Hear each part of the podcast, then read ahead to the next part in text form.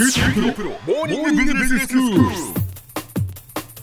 の講師は九州大学ビジネススクールで世界の経営環境の変化について研究なさっている村藤功先生です。よろしくお願いします。よろしくお願いします。先生、今日はどういうお話でしょうか？今日朝鮮半島の非核化の話なんですけどもね、はい、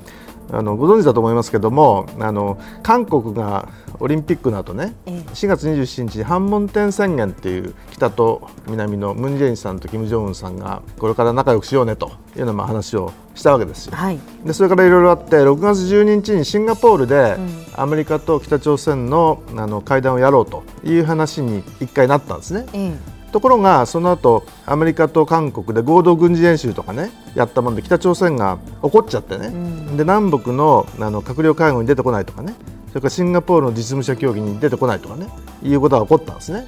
うん、であまりにもやる気がなくなってきたように見えたもんでね、ペンス副大統領があのこのままいくとリベイみたいになるぞってことを言ったところね、うん、そんな敵意があるようだったらもうろくがつじゅうににちのシンガポールは中止だというふうにごがつにじゅうよっかに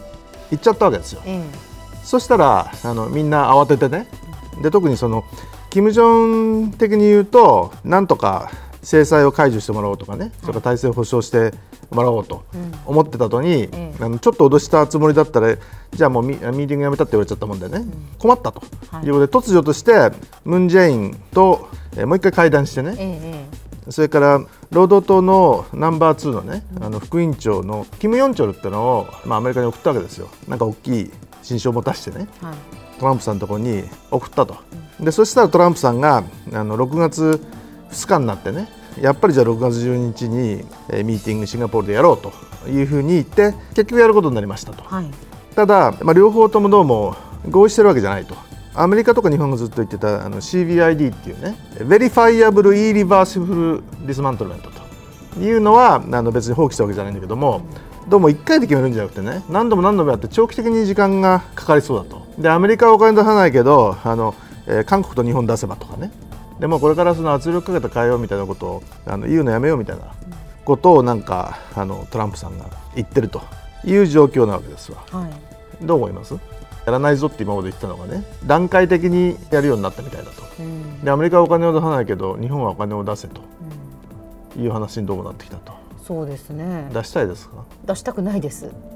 で日本的に言うとね、はい、あのまあ、終戦してあの支援するためにはね、えー非核化してもらって、はい、で拉致問題解決すると、は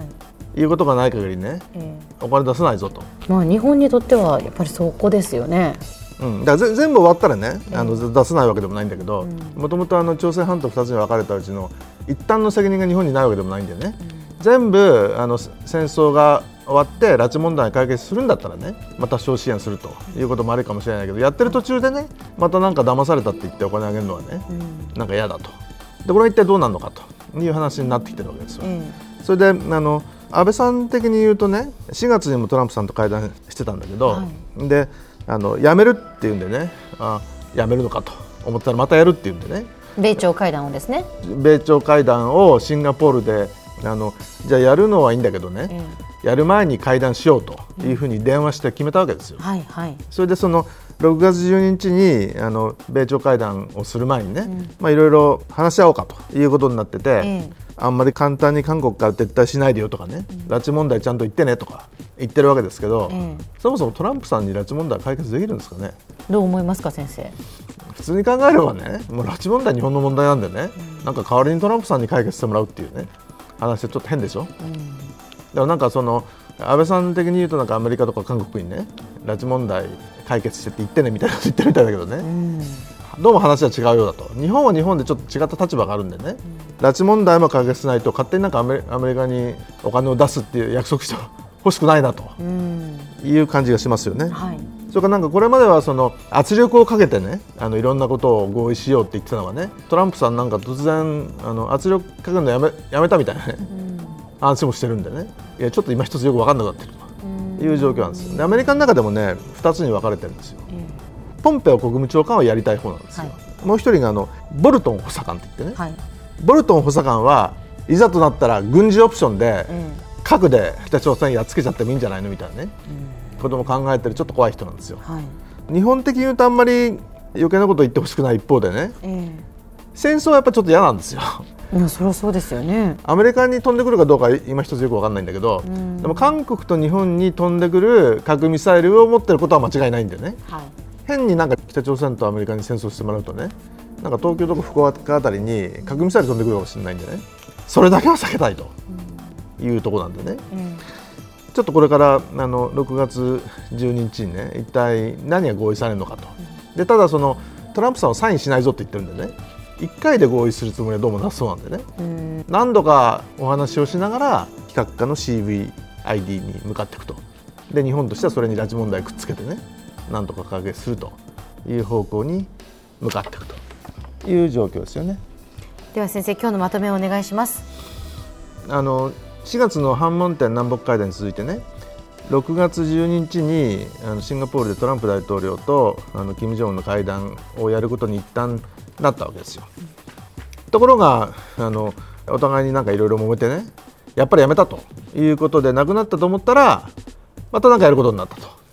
で、あので中国っていうのもあってね、金正恩がなんかさんがつとごがつに北京だとか大連行ってね、中国の支援もどうも得て、でその体制保障とかね、制裁解除、えー、をあの求めてると。で、先に全部あの非核化するのは絶対嫌だという非核化の選考は回避したようだと。で、トランプは中間選挙における実績を出したようだということで、これがどういうふうに転がっていくのかね、ちょっと分からなくなってきているという状況です。今日の講師は九州大学ビジネススクールで世界の経営環境の変化について研究なさっている村藤功先生でした。どうもありがとうございました。どうもありがとうございました。さて、 キューティー プロモーニングビジネススクールはブログからポッドキャストでもお聞きいただけます。また、毎回の内容をまとめたものも掲載していますので、ぜひ読んでお楽しみください。過去に放送したものも遡って聞くことができます。キューティー プロモーニングビジネススクールで検索してください。 キューティー プロモーニングビジネススクール、お相手は小浜素子でした。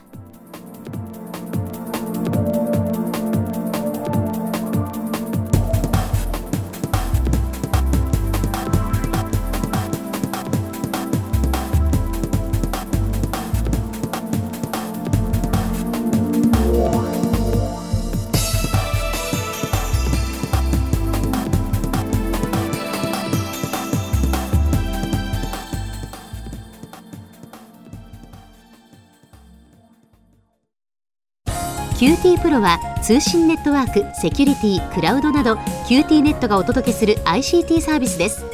九州中に展開した光ファイバー網を基盤に、一番身近なビジネスパートナーとして九州の企業、自治体の皆様をサポートします。